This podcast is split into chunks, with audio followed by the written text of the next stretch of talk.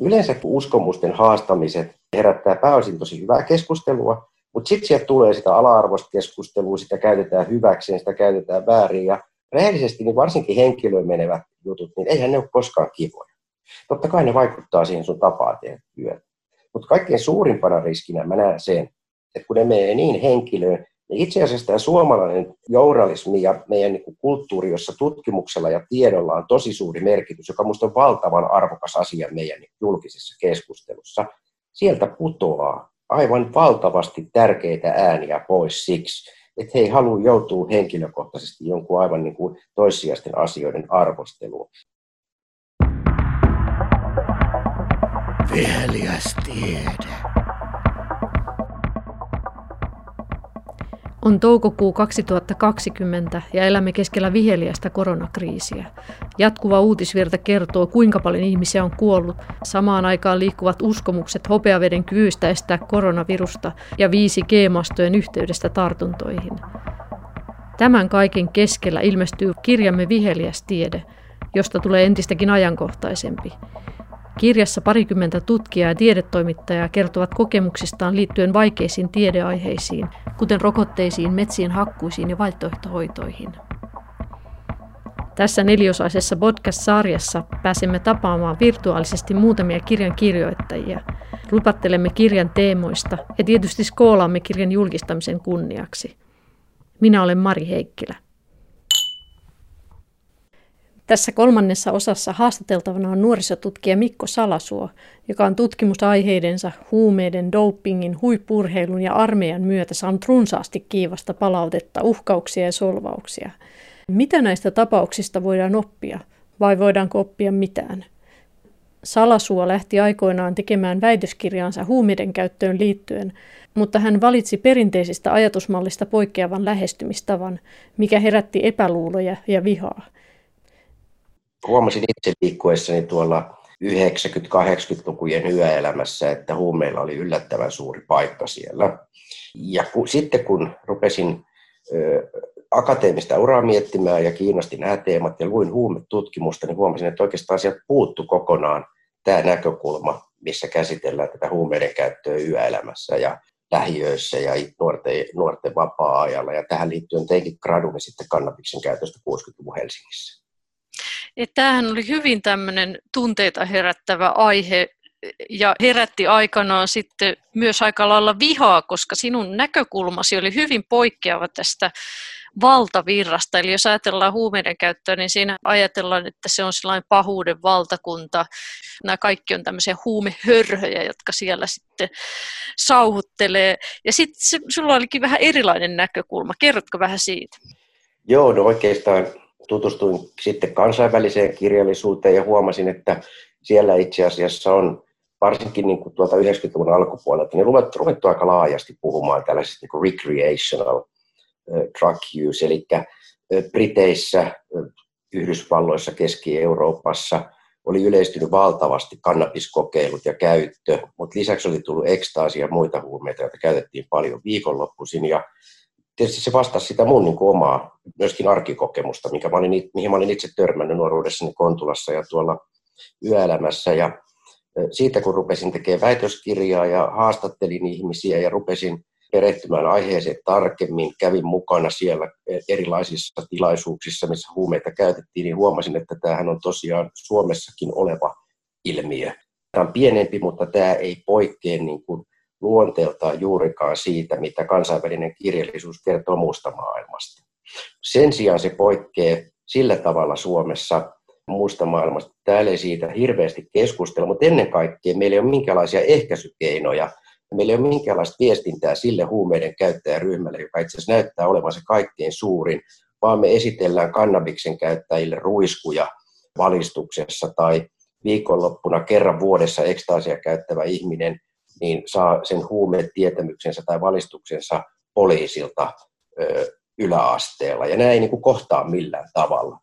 Ja tämmöisten niin kuin näkökulmien tuominen keskusteluun nimenomaan tämän esimerkiksi tämän ennaltaehkäisyn näkökulmasta, että meidän pitäisi puhutella niin kuin suoremmin niitä käyttäjäryhmiä, myöntää, että on erilaisia aineita, erilaisia tapoja käyttää, on erilaisia riskejä, niin se kauhean voimakkaasti soti sitä yhden ainoan kategorian, eli huumeet olemassaoloa vastaan, joka on kaikilla tavoilla paha, johon liitetään rikollisuus, joka tuhoaa lapset ja nuoret, rikkoo perheet, repii ne perheet palasiksi. Ja tämä uskomus oli niin voimakas, että, että tavallaan sen haastaminen herätti kyllä tosi voimakkaita reaktioita. Ja sait aika lailla sitten tuta, sait myös ihan henkilökohtaisesti kaikenlaista palautetta ja muun muassa, että sinut ehkä vähän leimattiin sitten jopa näiden huumehörhöjen puolustajaksi tai itse huumehörhöksi tai jotenkin huumemyönteiseksi ihmiseksi vai miten? No vähän, vähän meni näin ja tästä niin kuin, tavallaan mä opin aika nopeasti, että, että on niin kuin hirvittävän latautunut ja tavallaan se on ihan sama mitä dataa näytetään, mitä tutkimukset kertoo. Että se muistuttaa hirveän paljon niin kuin uskontoa että ne, jotka tavallaan, että se on niin syvään juurtunut meidän kulttuuriin, ne tietyt käsitykset huumeista, että et, et siinä ei välttämättä tämmöisellä niin kuin rationaalisella tai tieteellisellä argumentaatiolla, niin yksinkertaisesti ihmiset, ihmiset eivät vain niin kuin niele sitä argumentaatiota. Ja ne reaktiot oli hyvin monenlaisia, että näkyvimmät oli varmasti sellaisia, sellaiset tietyt henkilöt, joista nyt voi nimetä vaikka Ritva Santavuoren sen aikaisen syyttäjän tai, tai Torsti Koskisen silloin jo eläkkeellä olleen huumepoliisin entisen päällikön, jotka siis yksinkertaisesti totesi, että, että te olette ihan hulluja tai, tai kun te edes sanotte tällaista, tai eräs kollegani hymyili Ritva Santavuoren mielestä, kun hän kertoi kansallisen huumekyselyn tuloksia, ja Ritva Santavuori epäili, että hymyily johtuu siitä, että todellisuudessa Viron mafia rahoittaa Stakesin huumetutkimusta, koska mikään muu perustelu ei voi, ei voi olla tässä. Eli nämä oli hyvin niin kuin ne oli siis ihan, siis se musta muistuttaa hirveästi uskontoa vastaan tulemista. Itselleni ehkä se äärimmäinen esimerkki oli tosiaan, kun erässä olin lastenottelussa, siis kymmenenvuotiaiden lastenottelussa jalkapallon erotuomarina ja joku vanhempi sitten siellä kiroili kentälaidalla ja joudui hänet poistamaan koko ottelusta, niin tämä joukkue, taustaryhmä suivaantui niin paljon, että, että jotain kiertoreittiä tuli sitten kysely Helsingin piiriin erotuomarista, että miten huumeista julkisuudessa puhuva henkilö voi toimia lasten erotuomarina. Ja samassa mailissa minusta kysyttiin sitä, että onko varma, että hän ei itse käytä huumeita. Et, et tavallaan siinä pyrittiin menemään myös niin henkilöön ja kyllähän kaduillakin tuli ihmiset kyselemään ja, ja, ja tavallaan kyllä mä huomasin myös ihan sellaista, että tuttavat, jopa sukulaisetkin, ennen kuin he itse perehty tähän teemaan tutkimusten kautta, niin oli vähän silleen ihmeessään, että miten toi puhuu tollasta tai väittää tollasta. No tämän päivän valossahan me tiedetään, että itse asiassa ne vuosituhannen alussa mun esittämät ehkä enemmän kysymykset huumeiden käytöstä, niin ei ollut millään tavalla liberaaleja, vaan tänä päivänä ne itse asiassa edustaa, edustaisivat sellaista ihan normaalia yleistä huumekeskustelua. Mutta silloin se jotenkin osui sellaiseen niin kuin pyhään, pyhään lehmään, josta ei saanut puhua kuin yhdellä tavalla. Joo, ja sehän on mielenkiintoinen esimerkki just siitä, että miten tutkija pelkästään sillä, että uskaltaa tarkastella jotain kysymystä jostain uudesta eri näkökulmasta, kun se totuttu ura on, niin voi, voi niin kuin tavallaan joutua väkisikin jollekin puolelle, että, että sitten ajatellaan, että tämä tutkija nyt jotenkin on pro jotakin. Itse, itsellänikin tulee itse asiassa esimerkki tästä mieleen. Itse on aikaisemmin mikrobiologina tutkin tutkin äidinmaitoa ja äidinmaidon mikrobeja ja joskus siitä kirjoitin myös populaarijutun Hesariin ja sitten siltä pohjalta sain aika paljon palautetta semmoisilta äideiltä, jotka ei kykene imettämään, että tämä on nyt taas tämmöistä, että syyllistetään imettäviä, tai niitä äitiä, jotka ei kykene imettämään tai jollain pullonruokinnalla vaikka yritin olla silleen puolueeton, että tuoda niin kuin esiin sitä tutkimustietoa, mikä liittyy asiaan, ja ottamatta itse kantaa varsinaisesti asiaan. Minusta niin hyvä esimerkki siitä, että, että niin kuin oikeastaan aika tyypillinen, että kun me puhutaan tällaisista asioista, joilla on jotain syviä uskomuksia tai tunteita liittyy, niin ihmiset ei niin kuin lue niitä vaikka uutisten välittämiä viestejä ei lue niin kuin siinä kontekstissa, missä ne on ilmastu, vaan ikään kuin irrottaa sieltä palasia ja asettaa ne siihen omaan kontekstiinsa. Ja tämä on varmasti yksi sellainen, joka aiheuttaa niin kuin sekaannusta ja kyllä itselleni se on näistä muistakin aiheista, joita tullaan käsittelemään, niin hyvin, hyvin tuttu, että juuri tällaiset niin uskomussidonnaiset aiheet on, on niin kuin niitä, joihin se joihin se erityisesti liittyy. Ja, että huumeet oli tässä niin kuin sellainen hyvä oppikoulu, että opin itse, kun toimittajat alkoivat kysyä, moni toimittaja kertoi toki ennen haastattelua, mutta moni toimittaja sitten kysyi haastattelun aikana, että oletko itse käyttänyt huumeita.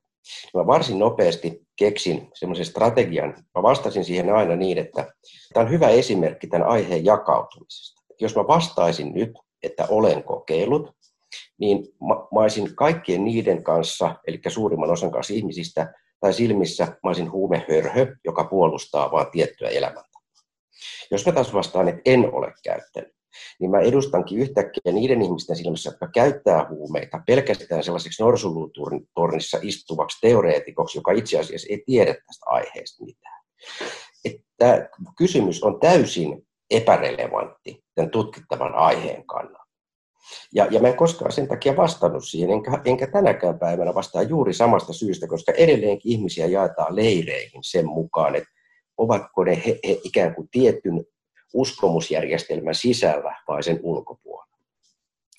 Tietenkin tässä on semmoinen kysymys, että niin just tämmöiset aiheet, niin siinä se, että voiko tutkija olla täysin puolueeton, että ei oikeasti ole itse mitään mieltä ja tutkii sitä aihetta niin kuin täysin puolueettomasti. Että, että tavallaan onko siellä joku salajuoni vai, vai voiko sitä tukeutua pelkästään tutkimukseen? Ei koskaan. Siis se on musta niin kuin semmoinen pitkä keskustelu, joka on lähtenyt jo joskus 60-luvun liikkeelle ja, ja, ja se on tietysti naivi ajatus, että meillä ei olisi jotain lähtöoletuksia, jotain lähtökulttuuria, josta me tullaan tutkimaan sitä.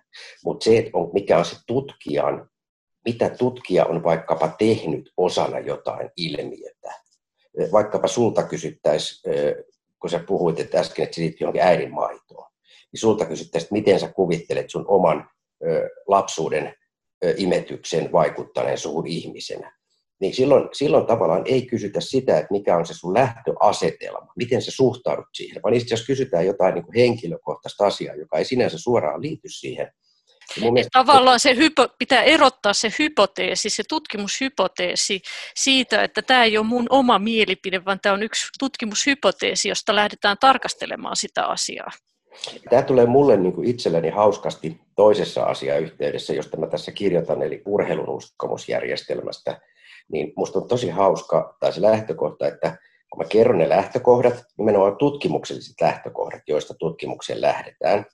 No okei, okay, urheilussa ei kukaan lue mitään tutkimuskirjallisuutta tai yhteiskuntatieteet yleensäkään, mutta joka tapauksessa niin automaattinen oletus on se, että ei voi ymmärtää, kun ei itse kuulu meihin, sen sijaan mä olen itse asiassa harrastanut kuusivuotiaasta asti urheilua lukuisissa eri urheiluseuroissa ja harrastan edelleenkin erittäin paljon. Mutta tota, en, sitä mä en suinkaan kirjaa sinne lähtökohtiin, koska se ei liity siihen mun hypoteesiin, vaan mun hypoteesiin voi vaikkapa liittyä se, että ö, meillä jauhetaan eduskunnasta lähtien sellaista ikitotuutta, että huippuurheilijat on idoleita, jotka edistävät lasten fyysistä aktiivisuutta no nyt tutkimukset osoittaa, että, että ei. Lapset ei aloita liikunnan harrastamista tai liikkumista näiden idolien takia. Ne voivat näytellä roolia niillä jo liikuntaa harrastavien tai jossain lajissa mukana olevien innosta ja motivaatiosta ja antaa esikuvavaikutus, mutta ei se lisää lasten fyysistä aktiivisuutta. Niin, e, tämä niin kuin esimerkki kertoo siitä, että jos he eivät tiedä, että minäkin olen harrastanut, niin minun täytyy olla vääräuskoinen kuin väitän tällaista.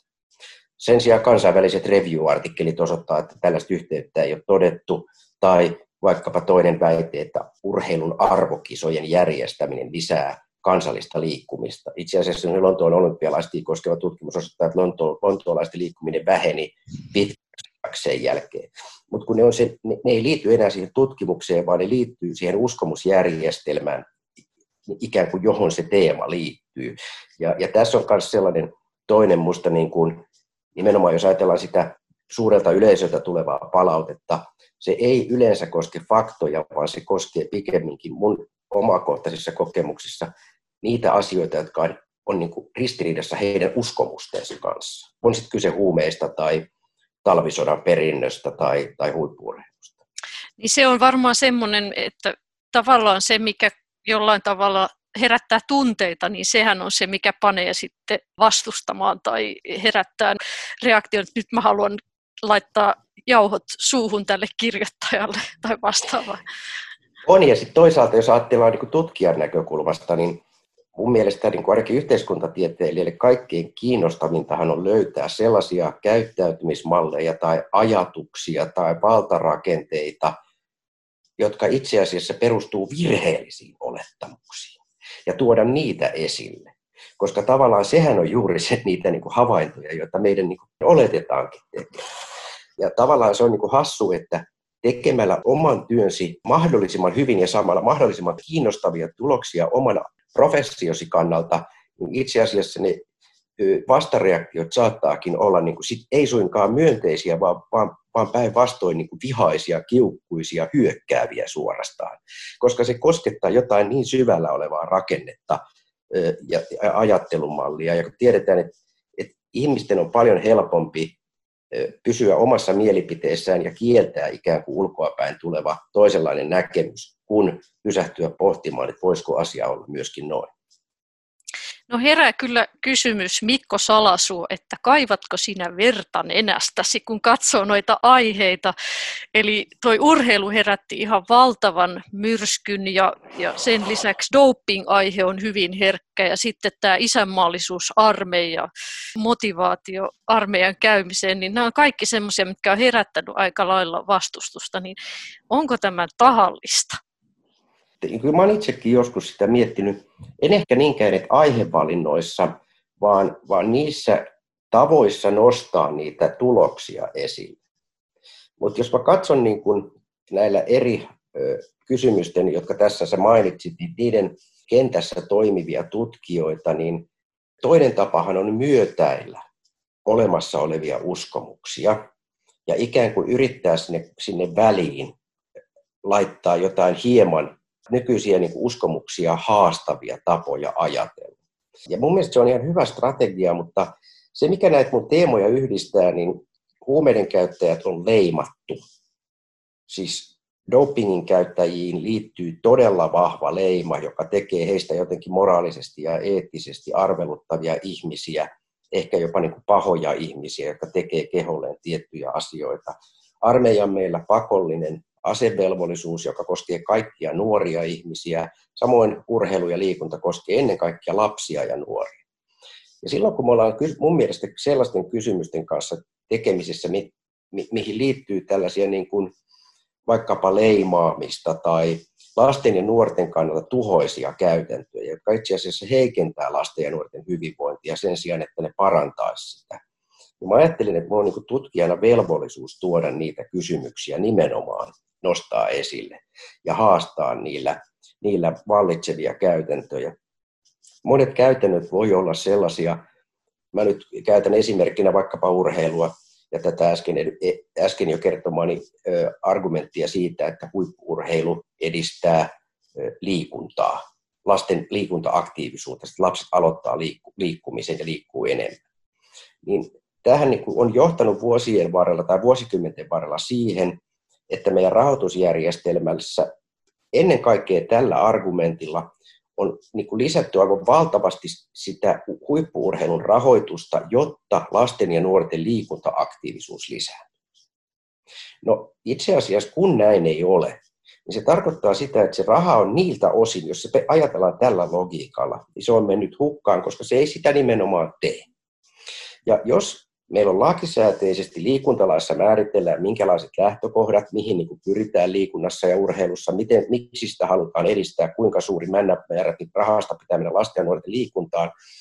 Ja niin, niin tavallaan sellaisten asioiden tunnistaminen, mekanismien tunnistaminen, jotka ei toimi, niin se, jos se perustuu vain niihin, niin me itse asiassa pannaan rahaa väärää paikkaa, jos me halutaan edistää lasten ja nuorten liikuntaa, liikuntaa, ja, liikuntaa ja hyvinvointia ja terveyttä.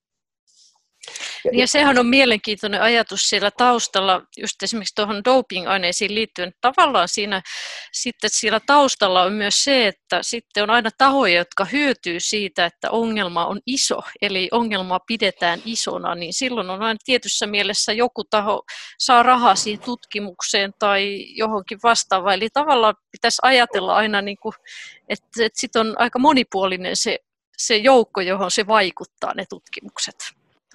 Toi on minusta aivan, aivan niin kuin todella olennainen kysymys, varsinkin niin kuin nykyajan keskustelussa. Ehkä minun pitäisi tässä anekdoottina todeta, että luojan kiitos, että nämä niin kuin suuret aiheet on pääosin keskustelut on käyty ennen someaikaa. Ja minua tosiaan niin kuin näiden omien kokemusteni jälkeen, jotka kuitenkin perinteisessä mediassa oli suht, niin kuin tavallaan asetettiin äänenpainot vastakkain ja parempi argumentti voitti, niin somessahan tavallaan kuka huutaa eniten voittaa. Niin sääliksi käy nyky, nykyisin näitä vaikeita aiheita, aiheita käsitteleviä. Itselläkin varsinkin liikunnan ja urheilun parissa edelleenkin niitä on, mutta tota, se, mikä nimenomaan tulee esiin, on tämä niin kutsuttu moraaliurakointi. Eli se, että on lukuisia tahoja, jotka hyötyy vaikkapa huippuurheilusta ja siitä, että lasten ja nuorten liikuntaa on valjastettu ennen kaikkea palvelemaan sitä, että sieltä tulee huippuurheilijoita, ei rakennettu ensisijaisesti siihen, että kaikki lapset ja nuoret olisivat mukana mahdollisimman pitkään, jotta he saisivat niin kuin liikunnallisia kokemuksia, kansanterveys edistyisi ja näin edespäin.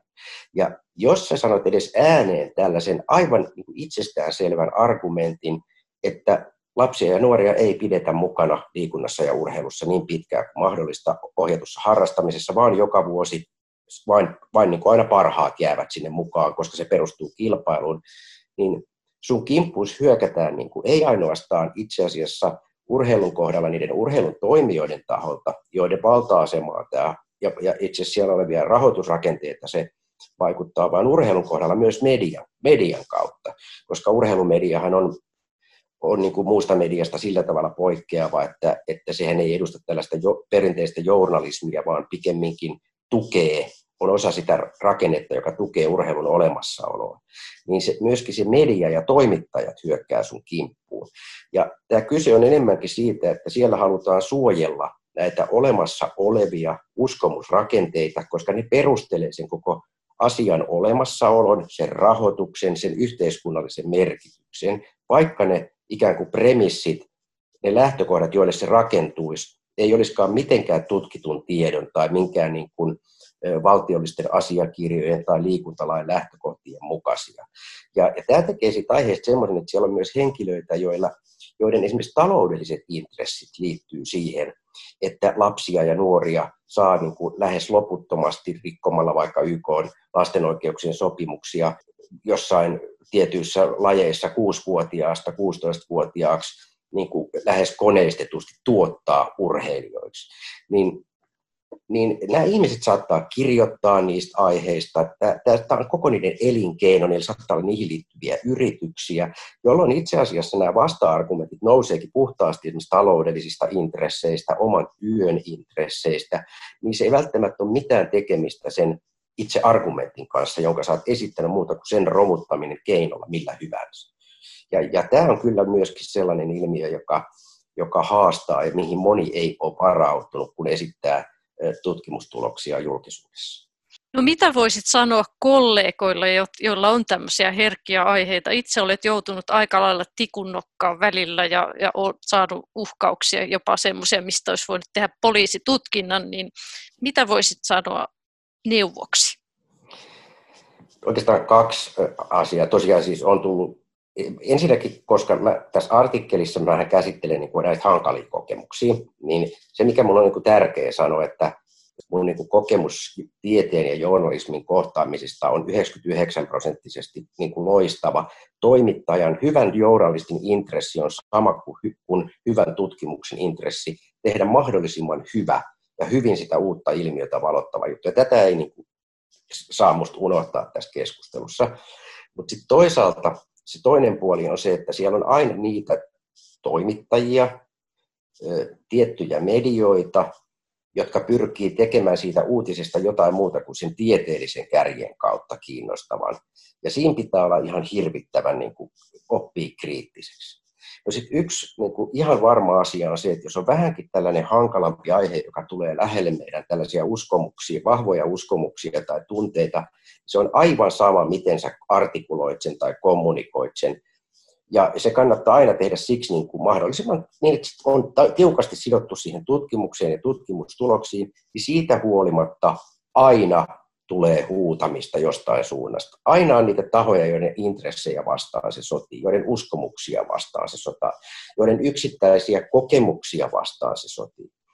Ja tänä päivänä mä en ole ihan varma, miten mä sanoisin esimerkiksi nuoremmille kollegoille, joilla on vaikea aihe, että sanoisin että antaa mennä vaan, että hanki paksu nahka itsellesi niin sun pitää niin kuin ymmärtää, että kyse on niin kuin uskomuksista. Kyse on jostain niin kuin pyhästä, mitä sä oot niin kuin koskettanut, mutta älä ota sitä henkilökohtaisesti. Älä lähde ikään kuin viisastelemaan ja yrittämään vakuuttamaan niitä ihmisiä siitä, että he ovat väärässä. Koska kyse ei ole silloin niin kuin rationaalisesta tai tietoperustaisesta toiminnasta, vaan kyse on ihan tunteista. Itsekin mä oon aika paljon kirjoittanut aiheista, jotka on tunteita herättäviä, kuten rokotteista ja tuulivoiman vaikutuksista ja kaikesta vastaavasta, niin kyllä sen huomaa, jos ihminen on fanaatikko ja sille on ihan turha vastata mitään. Jos se lähtökohta on, että sun ajatukset on syvältä ja mä tiedän paremmin, mulla on tässä joku iso liuta jotain omia selvityksiä asiasta, niin kyllä sen erottaa. Sitten on ihmisiä, jotka oikeasti haluaa tietää ja oikeasti on kiinnostuneita ja mahdollisesti heille voi antaa sitä tietoa, mistä he on kiinnostuneita. Joo, ja tä, tässä niin kuin myös törmää sellaiseen toisenlaiseen niin kuin, kysymykseen. Väistämättä tässä on niin kuin yli 20 vuoden aikana oppinut, että mitkä mediat on sellaisia ja ketkä toimittajat on sellaisia, jotka myös tekee sen jutun omista lähtökohdistaan, jotka itse vähän perehtyy teemaan ja näin edespäin. Mutta valitettavasti siltapäivälehdissä niin toimittajat ei, ei ihan aina ole tekemässä uutista siitä sun tutkimustuloksesta, vaan joskus on te, ollaan tekemässä uutista, joka nostattaa nimenomaan kohua tai joka nostattaa tuntemuksia. Eli nämä tietyt toimittajat myöskin niin etsii sen kaltaisia uskomuksiin tai tällaisiin tunteisiin vetoavia juttuja, joista pystyy sitten tekemään sellaisen, minkä haluaa. Siinä ei auta, vaikka sä itse niin lukisit läpi ne omat sitaattis ja joka kerta pyytäisit ne, koska se voidaan kontekstualisoida toisella tavalla. Lyhyesti voisin kertoa oma eräs doping-tutkimuksen keskeisiä määrällisiä tuloksia oli se, että kun sen aikainen urheilu- ja kulttuuriministeriö Stefan Wallin oli huolestunut siitä, että onko dopingin käytöstä tulossa kansantauti Suomessa niin itse asiassa hyvin laaja kyselytutkimus osoitti, että ei suinkaan. Että itse asiassa dopingi onkin käyttänyt vain noin prosentti meidän täysikäisestä väestöstä joskus elämänsä aikana. Tämä uutisoitiin tai kontekstualisoitiin iltasanomissa tämä juttu niin, että mömmöt voivat tappaa. Ja tämän uutisen yläpuolelle oli tehty juttu henkilöstä, aivan siis poikkeavasta henkilöstä, joka oli käyttänyt aivan valtavasti anabolisia steroideja, saanut infarkteja siitä jo. Eli sen sijaan, että me saatiin ikään kuin tällaiseen yhteiskunnalliseen keskusteluun ja ministerin esittämään kysymykseen vastaus, että onko meillä kansanterveyden ongelma tulossa, joka on niin kuin hyvä uutinen, myönteinen uutinen, että ei ole. Niin se kehystettiinkin tällaiseen niin kuin aivan äärimmäiseen ongelmakehykseen. Tämä oli myöskin huumekeskustelussa toistuvasti läsnä, että haluttiin ikään kuin laittaa se mun sanoma johonkin laajempaan ongelmakehykseen niin, että se näyttää se mun sanoma vahvistamaan sitä ongelmaa. Semmoinen kysymys ihan loppuun vielä tuli mieleen, että oletko nyt seestynyt, eli nämä viheliäiset aiheet ovat jääneet sivuun, vai miten? En, että valitettavasti ne tuntuu varsinkin niin kuin liikuntakeskustelussa tulevan yhä viheliäisimmiksi. Että esimerkiksi tämä korona-ajan aiheuttamat poikkeustila tuntuu pikemminkin nostavan jokaisen tahon tuomaan sitä omaa merkitystään yhä suuremmaksi ja suuremmaksi ja suuremmaksi, jotta saisi taloudellisia tukia ja kompensaatioita valtiolta, jolloin niin kuin monessa, monessa teemassa moni eri toimija juuri näistäkin aiheista tuo siihen keskusteluun sellaisia perusteluja oman rahoituksensa tai tuen taustalle, joka on siis hyvinkin pitkältä todellisuudesta haettu. Ja siihen tulee kyselyjä ja pari kertaa olenkin vähän naivina mennyt sanomaan, että joo, että näin ja näin ja tämä nyt ei sinänsä, en ole ottanut kantaa millään tavalla siihen tarvisivatko he rahoitusta, mutta koska en ole itse ottanut sitä esille, niin se on tulkittu niin, että en halua. Eli kun en ole, en ole ottanut uskomusjärjestelmänsä mukaan siihen rahoituksen saajaksi, kun en ole koko rahoituksen saamisesta puhunut, niin taas on alkanut tulla samanlaisia ilmiöitä kuin aiemminkin. No, toivotaan, että kuitenkin pysyy jollain tavoin hallinnassa tämä. Ja mä voin ihan tässä sanoa vielä anekdoottina, että mähän on osin näistä syistä myöskin jättäytynyt jo kauan sitten täysin sosiaalisen median ulkopuolelle.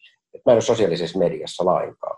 Ja se liittyy ihan suoraan siihen, miten yksityinen ja työ, tutkimus sekoittuu toisiinsa. Eli jos mä haluaisin olla yksityishenkilönä sosiaalisessa mediassa, niin valitettavasti nämä hankalat aiheet työntyisi sinnekin erilaisina huuteluina tai haukkumisina tai muina. Ja viimeiseksi ehkä mä haluan sanoa vielä sen, että mun kokemukset on kuitenkin pääosin median kanssa toimimisesta, siitä viestistä, mitä mä olen saanut kentältä, ihmisiltä, virkamiehet, tutkijoilta, äärimmäisen myönteisiä. Siis todella positiivista ja inspiroivaa palautetta. Ja aina kun tulee jotain ikävää, niin mä suhteutan sen, yritän muistaa, että hetkinen, se toinen puoli on paljon suurempi, että ei tämä nyt paljon mua haittaa. Ja, ja sillä on pärjätty oikein hyvin. Tässä alkaakin olla hyvä aika lopetella. Ja koska koronatilanteen vuoksi emme voi järjestää kirjan julkistamistilaisuutta, voimme kilistää virtuaalisesti. Siksipä minulla on täällä kaksi lasia ja tuota, minä kiristän puolestasi. No niin. Näin. No, tämä on ihan hyvä näin niin alkoholi käyttämättömälle. Käyttämättömälle, niin sä voit myös nauttia ne molemmat. Tosin mä voin paljastaa, että tässä ei ole alkoholia väristä huolimatta, vaan tässä on mehua. Eli okay. aika tälleen terveellisellä linjalla olemme. Viheliästiede.